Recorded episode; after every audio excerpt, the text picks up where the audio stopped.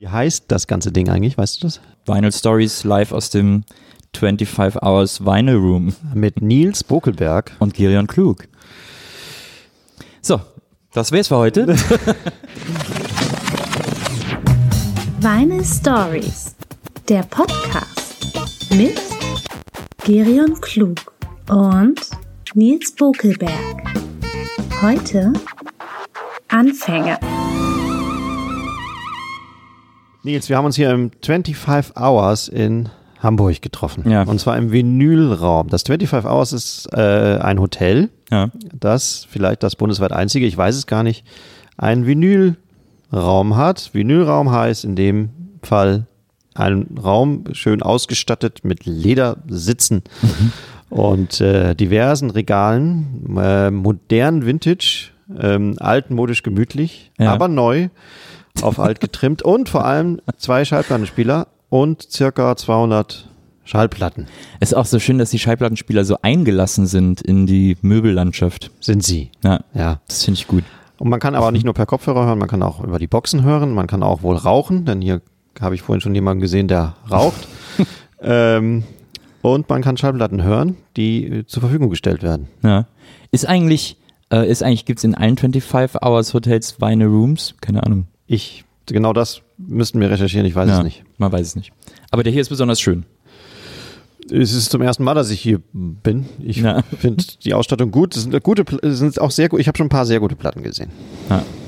Leider muss man, ich habe auch das Gefühl, dass einige aber auch schon gezockt sind. Also hier sind auch mehrere leere Hüllen. Das ja, leider, schade. leider ja. Oder falsche Platten in falschen Hüllen. Der ganz normale Albtraum eines ganz normalen Vinyltypen, wie, Ja. wie unser eins, aber für die Hotelbesucher offensichtlich äh, Usus, die äh, nicht so gut zu behandeln, wie die meisten Schallplattensammler es gerne hätten. Aber da, da frage ich mich doch immer, wer klaut denn eine Vinyl ohne Cover? Das ist doch, also dann, dann packt er in seinen Koffer äh, äh, eine Schallplatte äh, höchstens noch in der, im, in der, in der Innenhülle äh, äh, und lässt das, lässt das große Cover hier. Das ist doch, da ist doch die, der, der halbe Spaß weg. Ja, aber sie ist kleiner, du kriegst sie leichter durch die Rezeption. Kannst sie einhüllen in den Bademantel, den du auch geklaut hast.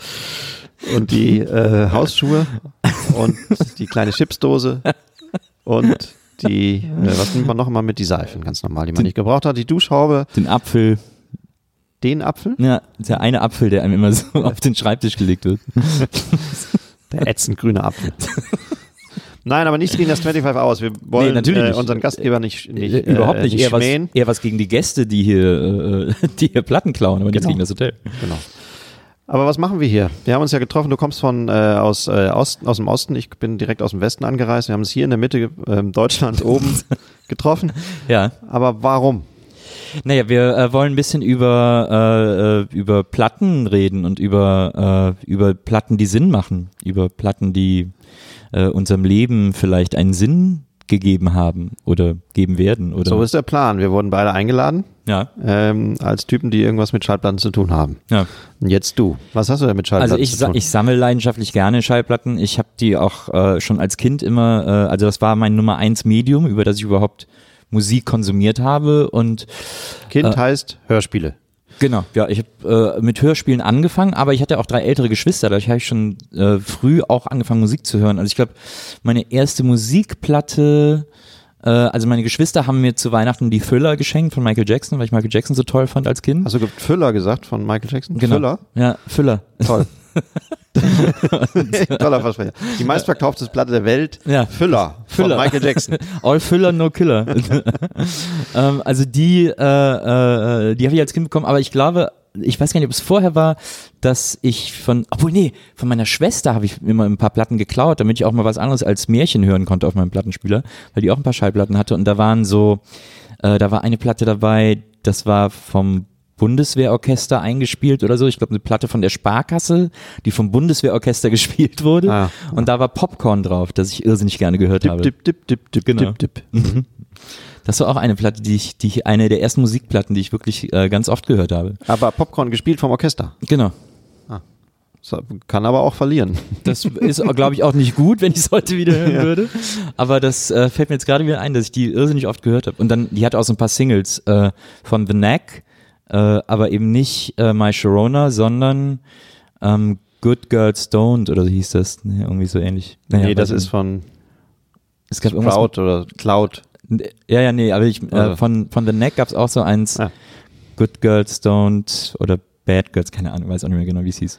Äh, so eine, so eine Nachfolgesingle, die dann nicht mehr so richtig gut funktioniert hat.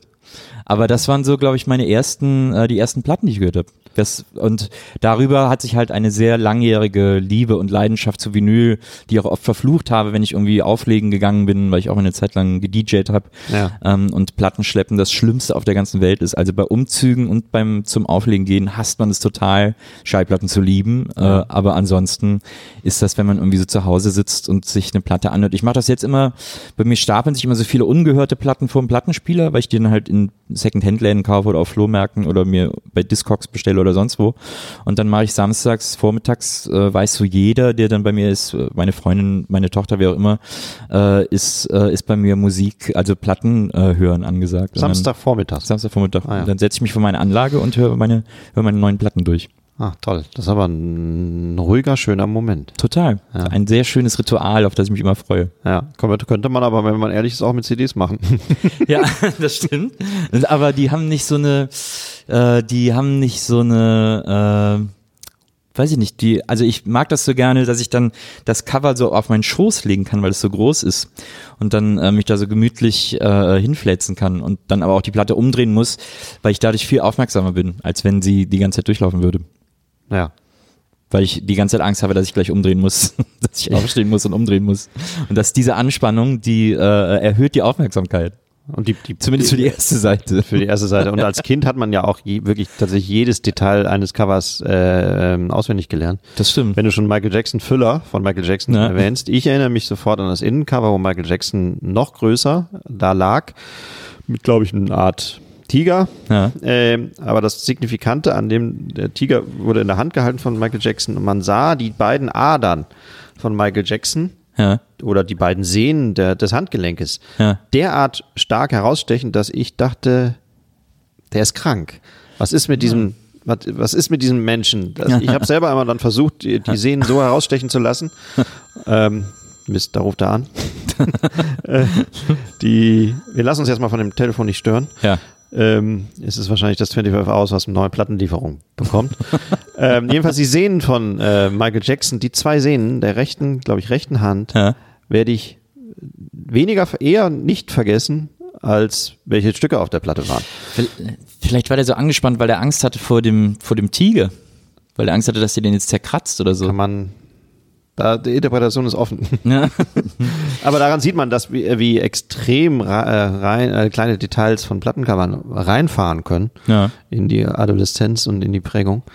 Ähm, das wird ja wahrscheinlich wahrscheinlich bei dir heute nicht ganz mehr so sein. Du bist ja ein bisschen älter. Das stimmt, aber ich, also ich kann mich auch bei dem Michael Jackson Cover, also ich kann mich bei der, bei der äh, Platte vor allem an die äh, eigenen Zeichnungen von Michael Jackson auf dem Innencover Ja. äh, erinnern, auf der Innenhülle. Die waren von Michael. Genau, die hat er selber gemacht und das schien so, also eins war zu Thriller und eins war zu The Girl Is Mine. Zu Ja. den beiden Liedern hat er jeweils ein Bild gezeichnet, das wurde groß abgedruckt und das waren so naive Telefonkritzeleien im Grunde genommen äh, und das fand ich so, fand ich so bemerkenswert, dass die da abgedruckt wurden. Auf so einer Also- High-Class, High- High-Tech, äh, oberste Mainstream-Liga-Platte. Genau, Ne? ja. genau. Da hat dann irgendwer im Studio gesagt, ja, ist doch witzig, komm, Michael, druck mal mit ab, ja. gib mal her. Ja. Weird. Aber wie ist, äh, wie ist denn dein äh, Werdegang, Jörn, zur Platte? Äh, mein Werdegang fast identisch. Ja. Äh, auch als Kind Schallplatten äh, mit Märchen gehört mit Hans, dem seligen Hans Page, der großen Stimme von oh ja, Europa, Oh, Hans Page war toll.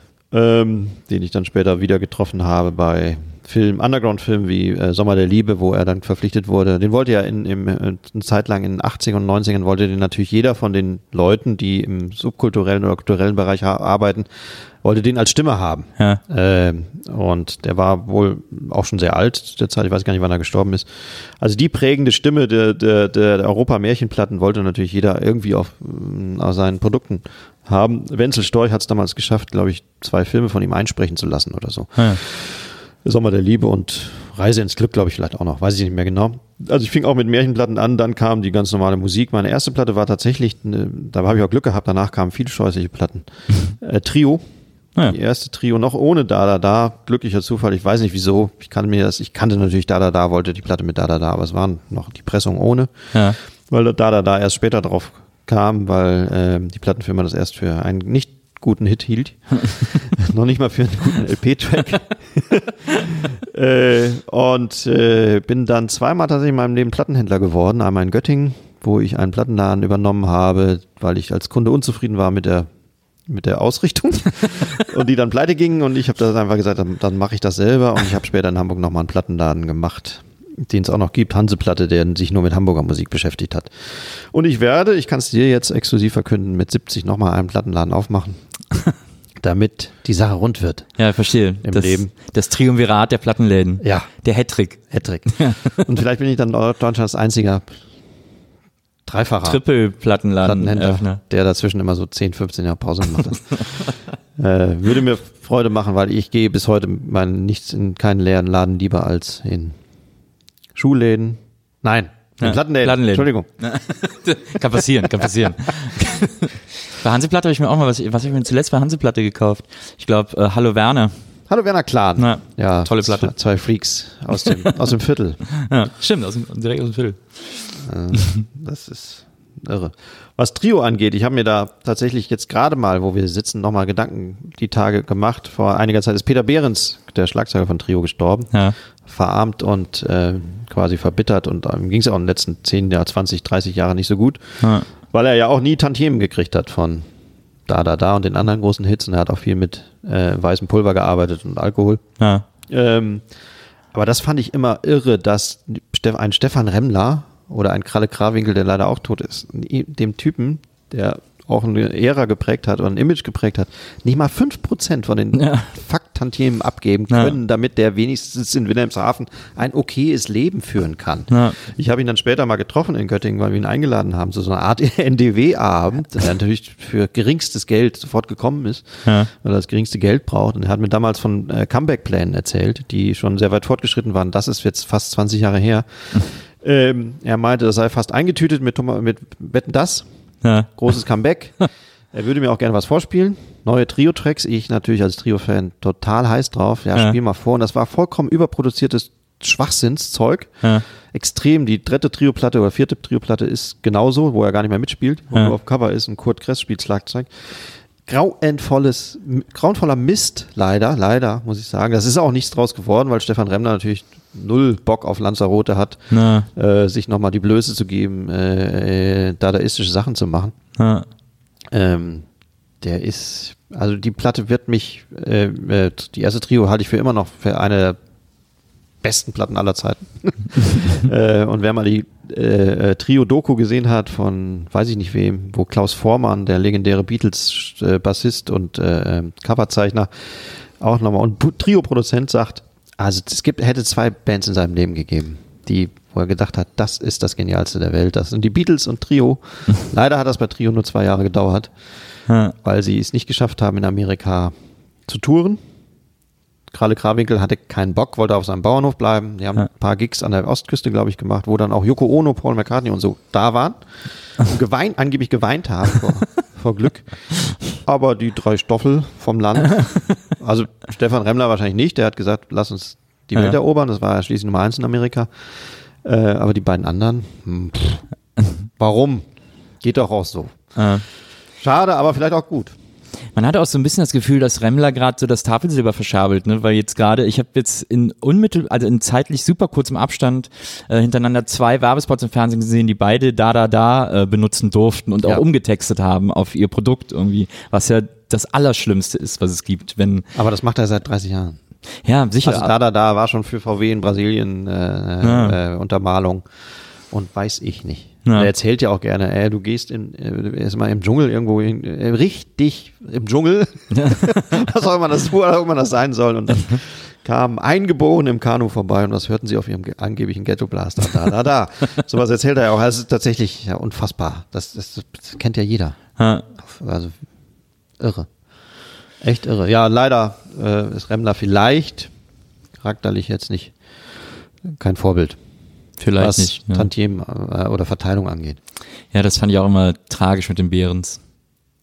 Aber solche, solche Sachen erzählen die Platten ja immer noch und du legst sie auf und du weißt oder guckst dir das Cover an und wenn du das einmal in der Prägungsphase dann mitgemacht hast, dann erzählen die die, die Geschichte halt immer noch. Äh, Und, äh, und darum soll es auch in diesem Podcast, glaube ich, gehen. Wir Glaub sind. Anekdotentypen, Ja. nehme ich mal an. Ich glaube, also ich glaube ja. Ja. Und wir werden die Folgen über Vinyl und Alkohol, Vinyl und Film, Vinyl und hilf mir auf die Sprünge. ja irrsinnig viele Themen, die wir alle irgendwie. Vinyl und Vinyl, Vinyl und Vinyl, Vinyl und Liebe natürlich. Vinyl und Liebe Da, also einmal das ganze Leben äh, im Spiegel von Vinyl sozusagen durchdeklinieren. durchgehen. Dafür Ja. sind wir hier. Dafür sind wir da.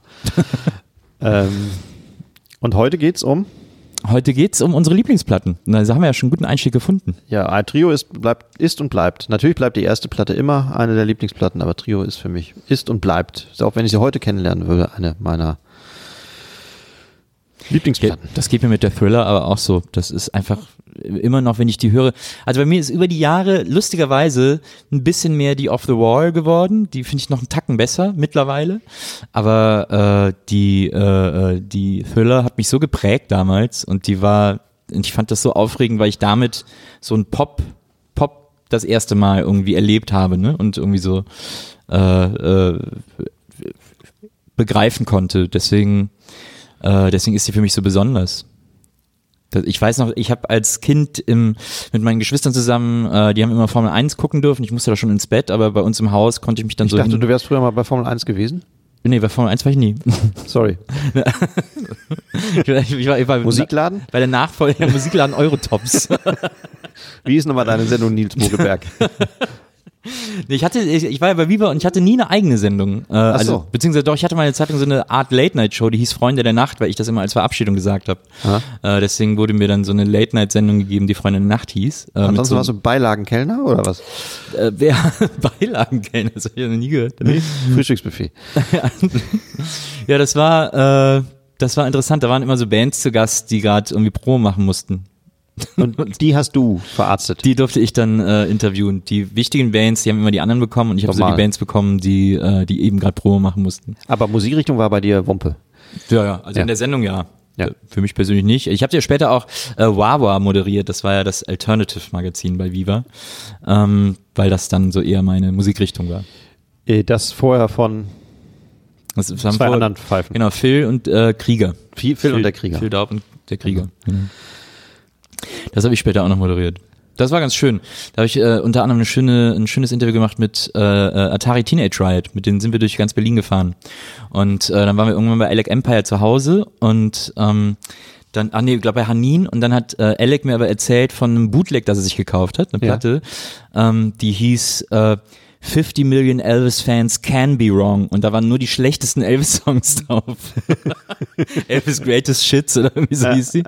Und die war mega, und dann hat er mir die auf Kassette aufgenommen und noch, tatsächlich noch nach Köln geschickt und die war super lustig. Da waren dann halt nur so skurrile Songs aus irgendwelchen Elvis-Soundtracks oder so. Der hat dann so Songs gesungen wie Yoga ist es, Yoga das oder so. Äh, also ein Yoga-Lied, das aus irgendeinem Film stammt, aber wenn man das so isoliert hat, natürlich vollkommen bescheuert klang und so. Und das war echt super lustig. Da kann ich mich noch Würde ich mir auch sofort kaufen, die Platte. Na, war echt gut. Du kamst auf Wawa, weil ich oder weil du Formel 1 erwähnt Achso, hast. genau, äh, weil meine Geschwister haben Formel 1 geguckt und äh, da lief dann Michael Jackson irgendwann ähm, und da kam das Billie Jean Video.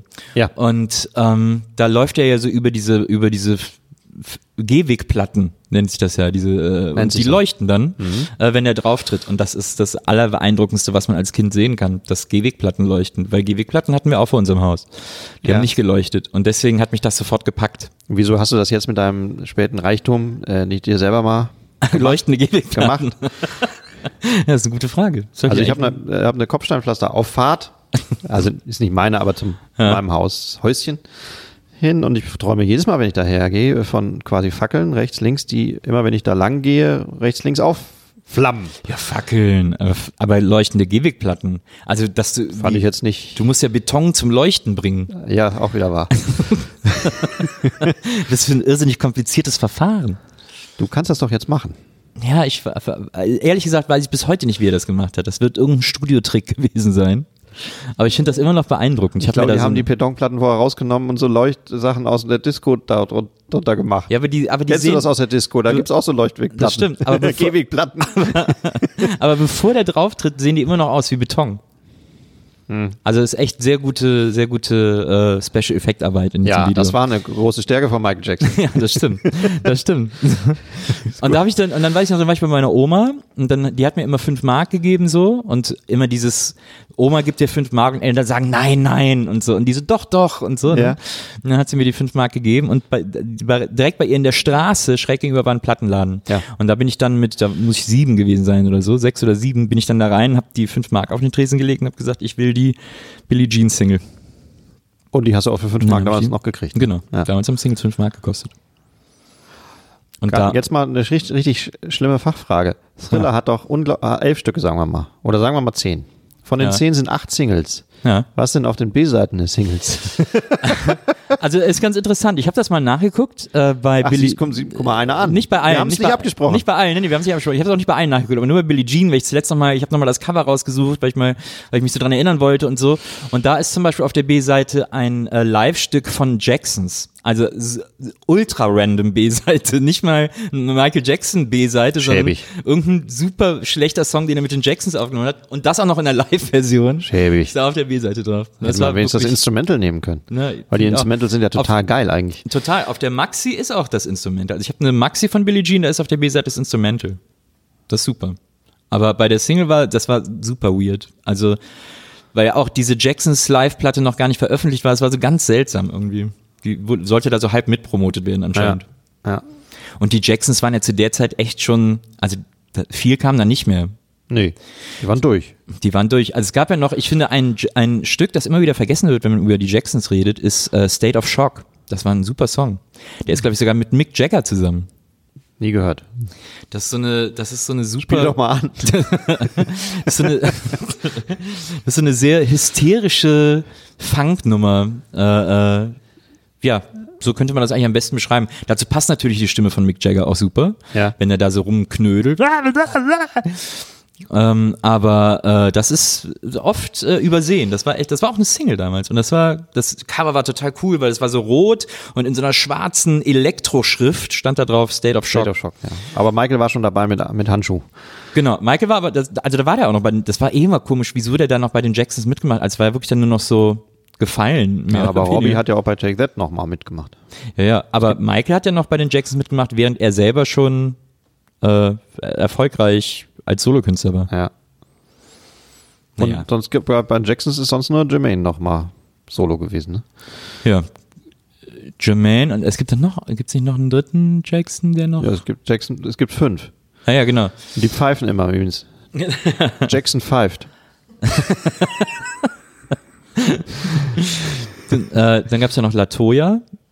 Ach, natürlich. Die, ja, natürlich die die, Frauen eh, die äh, schändlicherweise auch bei den Jacksons ja nicht mitmachen durften. Das stimmt. Vielleicht Komisch, ne? waren die aber auch zu klein. Die waren ja, sind ja jünger als Michael. Ja. Michael war der Jüngste.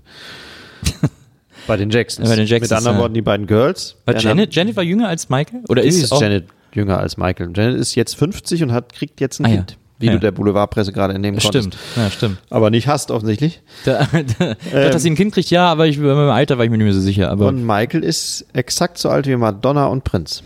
Die sind alle gleich alt. wie alt sind jetzt 55 oder so? Zwei von denen sind tot. Ja. 55 würde ich sagen. Oder? Aber Latoya, die ist doch, die muss doch älter sein. Älter als Michael? Ja. Hast du mal dieses, hast du mal diese, diese Entschuldigung, hast du mal diese äh, Dankesrede von Latoya äh, Jackson gesehen, äh, die sie irgendwo in Dresden, äh, da wurde ihr, äh, also da wurde Michael einen Preis verliehen und sie hat den entgegengenommen in seinem Namen. Ja. Ähm, und Posthum. Dann, äh, posthum, genau. Und dann äh, äh, war es anscheinend für alle überraschend, dass da ein englischsprachiger Gast war. Und dann hat der MDR einen Übersetzer äh, eingesetzt, der äh, Englisch zwar wahrscheinlich versteht, aber noch nie so simultan übersetzt hat. Und äh, also und dann übersetzt er das, versucht das simultan zu übersetzen, aber kriegt immer nur die Hälfte mit, weil er nicht hört, was sie sagt, während er selber spricht und so. Also ein schlechter Simultan. Ja, also, ein. Also eigentlich ein Nachfolger. Wie heißt denn das Gegenteil von Simultan? Ein Übersetzer, der nicht simultan übersetzen kann. Genau, genau. Das ist äh, sagenhaft gut. Das ist irgendwie- also ich glaube, wenn man MDR Latoya äh, auf YouTube eingibt, dann kann man das schon, äh, kann man das schon sehen. Toll. Eine der skurrilsten Live-Situationen, die ich jemals gesehen habe. Ist echt super. Super. Was auch den Jacksons äh, fällt mir sofort ein, was, was, was man denkt, das sei so eine Ober, äh, o- sei oberste Liga in jeder Hinsicht, auch was Organisation und äh, Karriere angeht. Michael hat doch mal monatelang oder wochenlang hier in Hamburg bei einer Familie in einem Vorort gelebt. Vielleicht kannst du dich daran noch erinnern. Ja, düster. Da, also das ist eine Episode von Michael Jacksons Leben, wo man denkt, das was passt. Also jeder, dem du das erzählst, der das aber nie mitgekriegt hat damals, weil Michael Jackson entweder aus dem Fokus war, war ja komplett aus dem Fokus, muss Ja. man ja mal zugeben, Ja. oder halt nicht in Hamburg gelebt hat, der weiß das nicht mehr, dass Michael Jackson bei einem, ich weiß es nicht mehr genau, neunjährigen Fan angedockt hat und die Eltern des neunjährigen Fans ihn Michael Jackson, den ehemaligen Superstar zu der Zeit, äh, eingeladen haben und Michael Jackson tatsächlich hier in einem Vorort in Schnellsen oder ich weiß nicht mehr wo äh, gewohnt hat.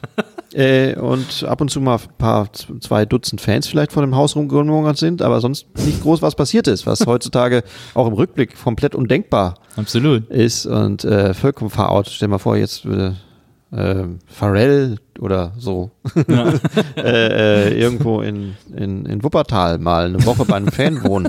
Warum? Vollkommen unklar. Es war diese Phase, wo Michael Jackson so sehr, sehr, sehr lost äh, offensichtlich war zwischen Ja. Tieren und Kindern. Ja. Und wahrscheinlich hatte die Familie beides. ähm, und hat ihn noch als, äh, als Typen, und dann kam auch manchmal, glaube ich, die Hand am, am Fenster, die berühmte Hand, die Ja. so gewunken hat. Ähm, ansonsten müsste ich, das- müsste ich das unbedingt mal nachgucken, weil das ist eigentlich eine, Rom, äh, na, Roman, aber auf jeden Fall eine, eine gute, ähm, eine, ein guter Stoff für, für eine Geschichte. Ja. Michael in Hamburg.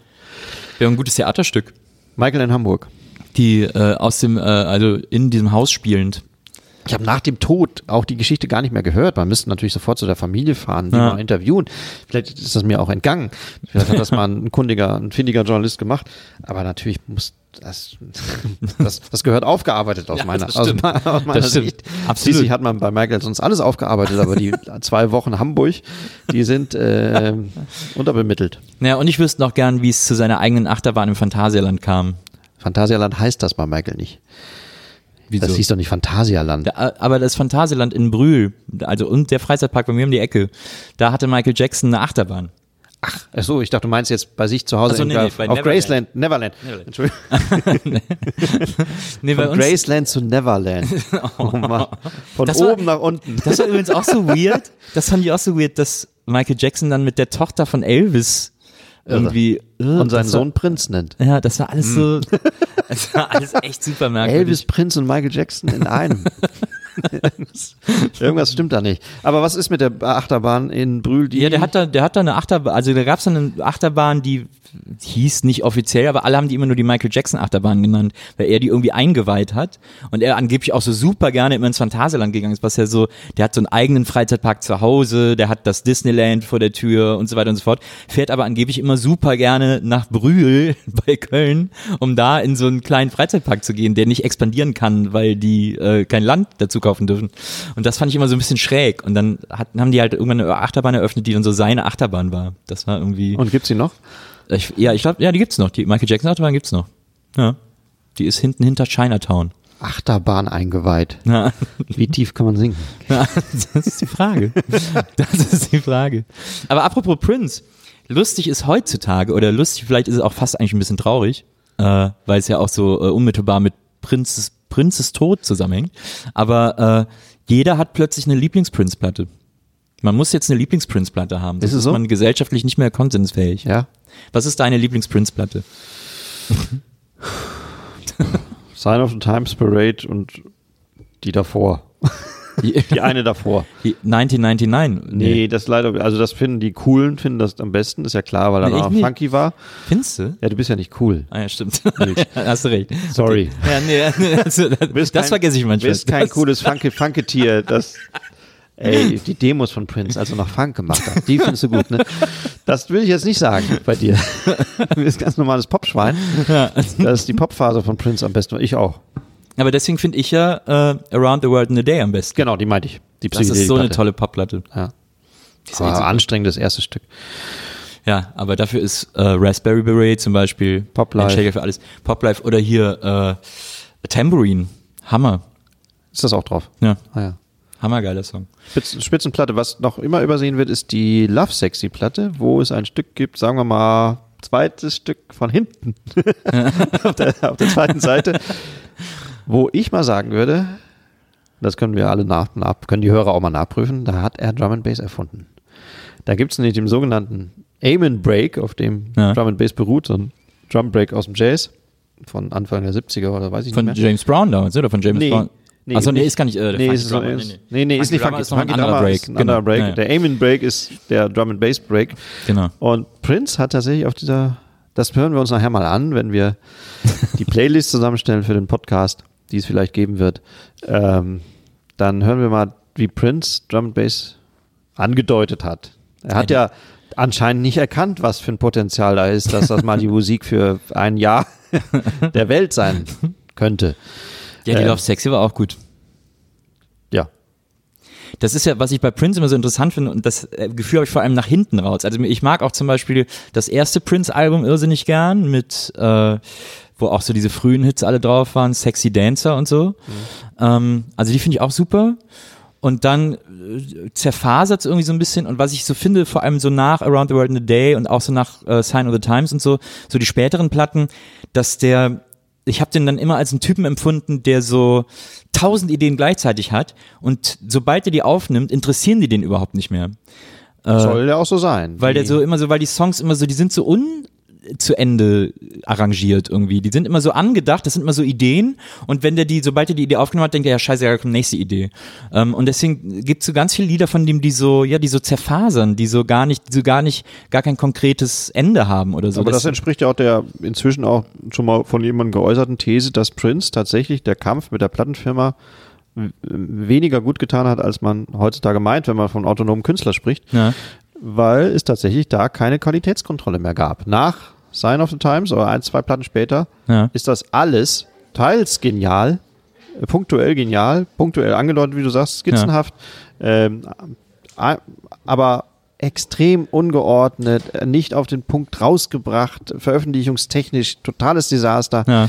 äh, und Karriere äh, langsam ganz normal Achter, Michael Jackson Achterbahn mäßig runter. Äh, leider, obwohl er eigentlich immer noch zum Schlu bis zum Schluss ganz geil war. ja, ja, eigentlich schon. Oder gute Sachen vielleicht, aber es ist einfach schlecht. Wie nennt man das denn? Schlecht Kuratiert. Schlecht, ja. äh, tatsächlich. Das ist ein Typ, der tatsächlich keinen Produzenten brauchte, sondern einen Kurator Ja. für seine drei Millionen Songs, die jetzt natürlich alle nach und nach rauskommen. Ja, ich habe das zuletzt auch nochmal gedacht, als ich so, äh, wenn ich letztes Mal aufgelegt habe oder so, und dann habe ich immer gerne ähm, Get Up gespielt. 22 Positions in a One-Night Stand. Get Up. Und das ist ein Lied, da muss man darauf achten, das hat überhaupt kein Ende. Das, das ist so, das hört so auf, so, ja, ich, äh, naja, du, gut, ich leg mal die Schlagzeugstöcke weg. Du, auch schon Mittagszeit. Du, ich leg mal die Gitarre weg und so. Da hören einfach alle auf, so, weil es irgendwie anscheinend nichts mehr weiterzuspielen gibt. Aber so endet dieses Lied, das ist so super weird. Ja. Autismus. Ja, ja, vielleicht. Komischer, komischer Künstler. Aber cool. Coole Sau. Cooler als wir auf jeden Fall. Also als, Als ich. ja, Ja. haben uns doch jetzt auf die Geschichte, auf die Besch- Beschreibung so geeinigt. Ich darf auch Nils Buckelberger mal vielleicht beschreiben, weil man im Radio ja ganz normal. Nils Buckel hat sein Radiogesicht, Radiogesicht. eine Art Radiogesicht aufgesetzt. Nachlässig in der Kleidung, weil es egal ist. Wie er vorher gesagt hat, Radio ist mir egal, Ja. äh, wie ich aussehe. Ähm, Aber wir haben die Lassie Singers so schön gesungen. Radiomann, Audiogener Don Juan. Audiogener Don Juan. Ja. Audiogen, was heißt das? Anscheinend sowas wie, äh, Hören. ja. Von Audi. Hörmäßiger, sowas wie, äh, wie äh, den, den, äh, den Hörsinn betreffend. So wie, ähm, wie hieß das Wort, das wir alle in das Parfum gelernt haben? Ähm, Stinken? nee, den Geruchssinn betreffend, wie heißt es denn nochmal? Olfaktorisch? Genau, olfaktorisch. Du, ich habe das große Latinum. Ich, ja, wir, wir anderen mussten das durch das Parfüm lernen. Ich weiß auch, dass Audi Horch heißt, ne? Audi Horch? Die Familie Horch hat Audi gegründet. Achso. Und Ah. Audi ist der Imperativ von Hören. Also das habe ich, den Gedanken habe ich mir noch nie gemacht. Das ist ja Wahnsinn. Das ist auch kein Gedanke, das Ja, ja, ist aber- Wissen. Das, ja, ja, aber da, ich habe immer, ich habe Audi einfach immer so als dummes Wort hingenommen, aber Nein, das dass ist das kein so dummes viel Wort. Sinn Das macht. hat äh, äh, äh, ganz konkret was mit Hören und Schallplatten Ja. zu tun. Das ist ja, wow. Wir können auch über den Schallplattenspieler von Audi reden, den Audi mal rausgebracht hat. Haben Sie? Nein, haben sie nicht, aber es gab In- mal einen im Auto Schallplattenspieler. eingebaut. Es gab einen Autoplattenspieler für Singles, den Im Handschuhfach, ne? Im Hand, ja, so neben dem Handschuhfach, wo die Single, die Single verschwand Ja. äh, komplett und wurde dann abge, ähm, ähm, einge, wie nennt man das, einge, Sogen. ein, ja, eingefasst, eingesogen, damit sie nicht wackelt und Ja. äh, von oben und unten abgespielt. Elvis hatte einen, George Harrison hatte einen und ich habe aber sonst die letzten 30 Jahre auf Ebay keinen mehr gefunden, weil ich natürlich gerne einen Single-Plattenspieler im Auto hätte. Du hast gar kein Auto? Nee, ich habe auch gar keinen Führerschein. Ja, gut. Ich könnte ein Auto haben, aber ich könnte nicht damit fahren. Gut. Oder ich dürfte Dann nicht würde damit der fahren. Autoplattenspieler ja auch nichts nützen. Den könnt ihr, Platten könnt ihr ja hören. Aber mich wundert, dass das nicht in, äh, nicht in einer ganz normal in, in, in dem ganzen Boom jetzt mit Vinyl nochmal nachgemacht. Aber es wird natürlich kommen, ganz normal. Die Idee, wenn das jetzt jemand hört, die Idee kann er haben von mir. Ich würde gerne beteiligt werden in der, wenn, an der Ausführung, indem ich einen Vinylplattenspieler fürs Auto bekomme. Ansonsten ist es ja wohl technisch nicht schwierig, einen Autoplattenspieler herzustellen.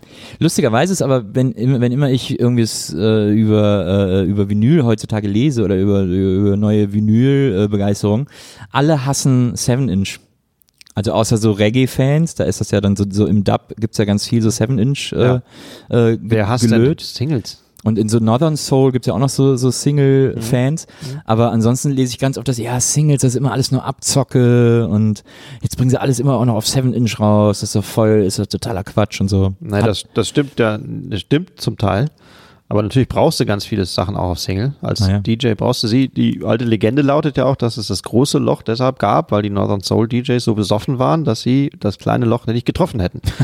wenn du dann beim Auflegen, wenn du dann Ja. versuchst, die Single aufzulegen, brauchst du eine relativ große Spanne, weil die Hand so wackelt Ja. und du schon einen Intus hast. Und wenn du dann die Single einfach draufklatschen kannst, brauchst du das große Loch. Und wenn du dann einen Puck Leuchtet hast, der ein. auch oben konkav zuläuft Ja. oder konvex, Da musst du nur noch so. ja. Eins von ist, beiden. ist, der- war das Mädchen brav? Ist der Bauch konkav? Hat das Mädchen Sex? Ist der Bauch konvex? So eine Sauerei. Das ist die Eselsbrücke. Die Eselbrücke ist bei mir Konkaffee. Kaffee. In eine Kaffeetasse kann man Konkaffee. Das hast du jetzt gerade erfunden. Nein, habe ich nicht. ich merke mir aber Sachen auch gerne mit schweinösen Sachen wie du. Ich merke merk mir das von dir. Äh, jedenfalls das große Loch, es kommt angeblich daher. Naja. Kleine Loch-Singles sind. Ich wollte mir auch mal eine. Ich hatte mal eine äh, Musikbox, mit die nur Großloch-Singles abspielte Ja. und habe dann versucht, kleine Loch-Singles auszufräsen Ja. mit einer von mir entworfenen Fräse. Ja. Es war ein Desaster. ähnlich wie du so- brauchst ja nur einen Nan- Nanometer nach Ja, rechts und links, dann, Dann eiert die und das Ja. ist vorbei. Ist ja so wie diese SIM-Kartenstanzer. Was machen die? Äh, eine Zeit lang äh, gab es mal einen Markt dafür, äh, die, da konntest du, wenn du eine normale SIM hattest, die aber ein neues Handy gekauft hast, wo eine Mikro-SIM oder eine Nano-SIM ja, reinkam, ja. musstest du die Karte kleiner machen und dann konntest du damit die genau passgerecht stanzen. Und hat nicht geklappt. Doch, aber manche haben sich da auch immer ihre SIM-Karte mitgeschrottet, Ja. weil die dann, auch wenn die einen Millimeter zu schräg drin lag, sofort kaputt war. Ah. Platten selbst machen. Platten selbst machen. Wie viele Platten hast du in deinem Leben gemacht? Äh, äh, hm. Meinst du aufgenommen oder, äh, Mit oder der, deiner legendären Band Fritten und Bier. mit Fritten? Wir haben mit zwei Alben gemacht. Und dann habe ich noch bei zwei der anderen Platten irgendwie so mitgemacht. und Alben heißt auch, es gab keine Maxis oder Singles da nebenbei. Ne, Es gab, äh, also wir hatten drei Singles, glaube ich, veröffentlicht. Drei, nee, vier. Warte mal. Analog. Äh, nee, alles auf CD. Alles auf CD. Ja. Ah. Das war Und ja ist Mitte nicht mal, 90. Ist es nicht mal Zeit? Mitte für 90er, ja, ich- Reissue von Fritten und Bier Doppel-LP mit allem drauf und Bonus? Wir haben ja jetzt gerade äh, zu meinem 40. Geburtstag äh, ein Reunion-Konzert gemacht. Ähm, ein einmaliges und dann die Band jetzt auch wieder ad acta gelegt. Ja. Aber überlegen jetzt, also weil wir haben für das Konzert einen neuen Song geschrieben und den wollen wir jetzt vielleicht äh, äh, aufnehmen und dann als äh, Vinyl-Single veröffentlichen. Mal gucken. Ja, aber dann musst Aus du Spaß. Auch nochmal als Platte machen. Ja, vielleicht das Konzert oder Was so. Phil Collins kann, könnt ihr auch. Stimmt. Und das. Cover, seid ihr auf dem Cover drauf? Äh, ja, wir sind, warte mal, äh, ja, wir sind auch bei- auf beiden Covern drauf. Und ja. jetzt nochmal selbe Pose neu fotografieren Ja, wie. Phil Collins. Echt, leider muss ich sagen, von Phil Collins echt eine gute Idee, seine. Altplatten wieder rauszubringen, in identischem Cover, aber mit dem 30 Jahre alten, äl- gealterten Gesicht drauf. Na, Echt gut. fand ich auch gut. Habe ich mir auch geholt, muss ich ganz ehrlich gestehen. Was? Ja, sorry. Wie, die ganzen Phil Collins Platten? Ja. Und was macht man dann so damit? Ja, da hört man einmal und dann denkt man, naja gut, warum habe ich mir die geholt? Was für eine Idee. Ich fand das, ich fand das irgendwie so äh, charmant, diese Idee, dass er jetzt im Alter nochmal äh, Ja, sich da aufs Cover drückt. Und das wollte ich irgendwie gutieren. Ah ja, okay. Ansonsten Ich- wird Phil Collins ja, hat, kriegt's ja nicht. Nee, kriegt's ja nicht ab. Na, ist doch egal, wer die, ob der jetzt reich ist oder nicht. Wenn die Idee gut ist, ist die Idee gut. Dann muss die auch meine Belohnung kriegen. Das stimmt. Ich, mir, äh, ist auch einer der Künstler, die mir quasi am, am meisten leid tut. Ähm, am Genfer See sitzen, in einsam von Frau verlassen, nicht mehr Schlagzeug spielen können. Ertaubend. Er äh, das auch noch? Mhm. Wie Beethoven. Na, Äh, und äh, von der Welt geächtet als Nervkopf der 80er. Ähm, Ja. Kein gutes Schicksal. Ich glaube, er hat es jetzt aber gepackt. ich glaube auch. Also Markus Kafka hat den ja mal vor ein paar Jahren äh, interviewt, hat ihn da besucht äh, in Genf. Ähm, und äh, hat ein Interview mit ihm gemacht und er hat dann erzählt, dann äh, er mit seinem Kamerateam, die so, boah, krass, Phil Collins und so, und haben den interviewt und der war auch super cool und so. Und dann sind sie gefahren und der ist wohl, zumindest zu dem Zeitpunkt, so super einsam gewesen, dass der denen gesagt hat, ja, Jungs, wollen wir gleich noch was trinken gehen und so. Also sich so komisch so äh, äh, angebiedert hat, auf so eine ganz unangenehme Art und Weise. Und dann denkt man so, ey, du bist Phil Collins. Naja, ja. Aber er ist ja auch bei den anderen nicht so richtig wohlgelitten gewesen. Also im Hip-Hop ist er sehr wohlgelitten, weil der Drumbreak von In the Air Tonight, den haben wohl alle, fanden alle geil. Ja. So, ist ja auch, ist ja auch geil. Ja. Aber ich habe noch nicht mal gelesen, dass Paul McCartney sehr schlecht bei ihm wegkommt. Also bei Phil, weil Ja, Phil Collins wollte mal ein. Autogramm haben. Und Paul McCartney hat ihm das so gönnerisch Hm. gegeben. Na, der kleine Phil will ein Autogramm. Das hat Phil Collins aber Paul McCartney bis heute nicht verziehen. Äh, und kriegt ganz normale Kindergarten-Eifersucht. Ja, das fand ich auch ein Was für ein Arschloch Paul McCartney sei. Das fand ich auch ein bisschen schwierig von Phil allerdings, äh, wie er darauf reagiert hat, weil ich meine, es ist Paul McCartney. Come on. Das war bestimmt ein Gag. Ja, aber Phil Collins hat eigentlich Humor. Ja, da schien der nicht so. Also Paul McCartney sagt doch nicht ernsthaft zu Phil Collins, oh, oh der kleine, der kleine Phil will Autogramm. Ja, dann komm her. Würde ich ihm auch zutrauen. Echt? Nein. Ich glaube, Paul McCartney wird viel Schlimmes nachgesagt. Yoko Ono zum Beispiel. Die ganze Sache mit Yoko Ono, die hat eigentlich Paul da Ja, der initiiert. versaubeutelt. Was ist denn deine Lieblings-Beatles-Platte? ich habe überhaupt gar keine Beatles-Platte. Nee. Nee. Magst du keine Beatles? Doch, ich finde das auch ganz gut. Jumpin' Jack Flash und Satisfaction, das sind ganz gut. Ich habe, äh, glaube ich, eine, aber eigentlich äh, ist das die, lustig, die, die beste Band der Welt ist lustigerweise bis heute fast an mir vorbeigegangen. Aber einfach zufällig. Also nicht, weil du gesagt hast, oh, ich habe keinen Bock auf Beatles. Zufällig, ja. Ja. Irgendwie äh, mal den Anschlusszug verpasst. Ich habe das später dann auch mal, ähm, mal reingehört, fand auch ein paar Sachen sehr, sehr gut. Ja. Aber ich hab, bin so ein bisschen geprägt von äh, äh, Baby, I love you oder so, Ja. und fand das so scheiße ja. und doof. Also die frühen Beatles finde ich immer noch bis heute Beatles. doof. Hier in Ja. Hamburg wirst du auch von allen Seiten und auch von den ganzen, meinen ganzen, ähm, was sage ich, Altersgenossen, ist das für die, ist das immer noch das absolut Größte. Vollkommen zu Recht natürlich. Ja. Ich will ja gar nichts dagegen die Beatles sagen. Ja. Ähm, ich habe es aber nie, ich habe es nicht geschafft. Hier gibt's ja auch, ich war auch öfter in dem Lokal, wo die Beatles played first. Ja. ähm, der Fotograf, der die Beatles, der das glückliche Schicksal hatte, die Be- Beatles fotografieren zu dürfen, den, der hat mir auch mal einen vom Pferd erzählt, dass in Hamburg äh, ist das ähm, mh, immer noch ein Thema. Der Beatlesplatz ist einer der lustigsten Plätze, die es gibt in der ganzen Stadt, weil er äh, ewig gebraucht hat, den einzurichten und der dann ganz normal, ganz schlecht behandelt wurde die letzten, die nächsten zehn Jahre einfach, die, wenn da jemand ein Tourist mal was abgebrochen hat, wurde es einfach nicht ersetzt. Also äh, oh, es ist äh, fürchterlich. Ja. Ich komme eigentlich aus Siegen, einer Stadt in Ost- Südostwestfalen. Ja, Siegen kenne ich. Ich, komme ja eigentlich auch aus dem Rheinland. Ah, siehste. Und Ja. in Siegen hat Paul McCartney seine erste Ausstellung äh, seiner Gemälde gehabt. Vor 20 Jahren. Ja. Keine Ahnung wieso. Siegen ist ein ansonsten kulturfremdes Provinznest. Aber Paul McCartney hat es sich nicht nehmen lassen, mit dem Helikopter einzufliegen, weil Siegen keinen Flughafen hat. die Ausstellung zu eröffnen von wirklich nicht richtig, man muss so sagen, nicht richtig guten Gemälden. Ja. Also im Vergleich zu Captain Beefheart und anderen Kün äh, Musikkünstlern kann Ja. Paul McCartney nicht so richtig gut zeichnen und malen. Ähm, nicht so schlecht wie George Bush, aber ähnliche Richtung. Und ist dann wieder abgehauen. Bis heute vollkommen unerklärliches Stadträtsel von Siegen. Warum, was hat Paul McCartney, warum nicht New York, warum wenigstens nicht irgendwie England oder so? Es war die Weltpremiere seiner Gemälde war in Siegen. Wahrscheinlich eine Wette verloren oder so. Aber gegen wen? Gegen den Siegener Galeristen offensichtlich. Ja. Gilt es ebenso nachzuforschen wie. Wir haben jetzt ein paar Themen, die wir auch ähm, forschen müssen. Ja. Ne? Die Drum and Bass, die Drum and Bass Loop. Vielleicht hat ihm auch jemand Siegen übersetzt und er dachte, ah, winning, da muss ich ausstellen. Winning is better than losing. Yes. Was für ein schönes Schlusswort. Äh, morgen geht's gleich weiter oder wann geht's weiter? Äh, demnächst, in der nächsten Folge. So Das- sagt man unter jetzt, jetzt, Podcastlern. haben, jetzt haben wir, jetzt haben wir die ganze, jetzt wollten wir die ganze Zeit über Lieblingsplatten reden und haben, glaube ich, über doch. drei Platten geredet oder so. Ja, reicht ja.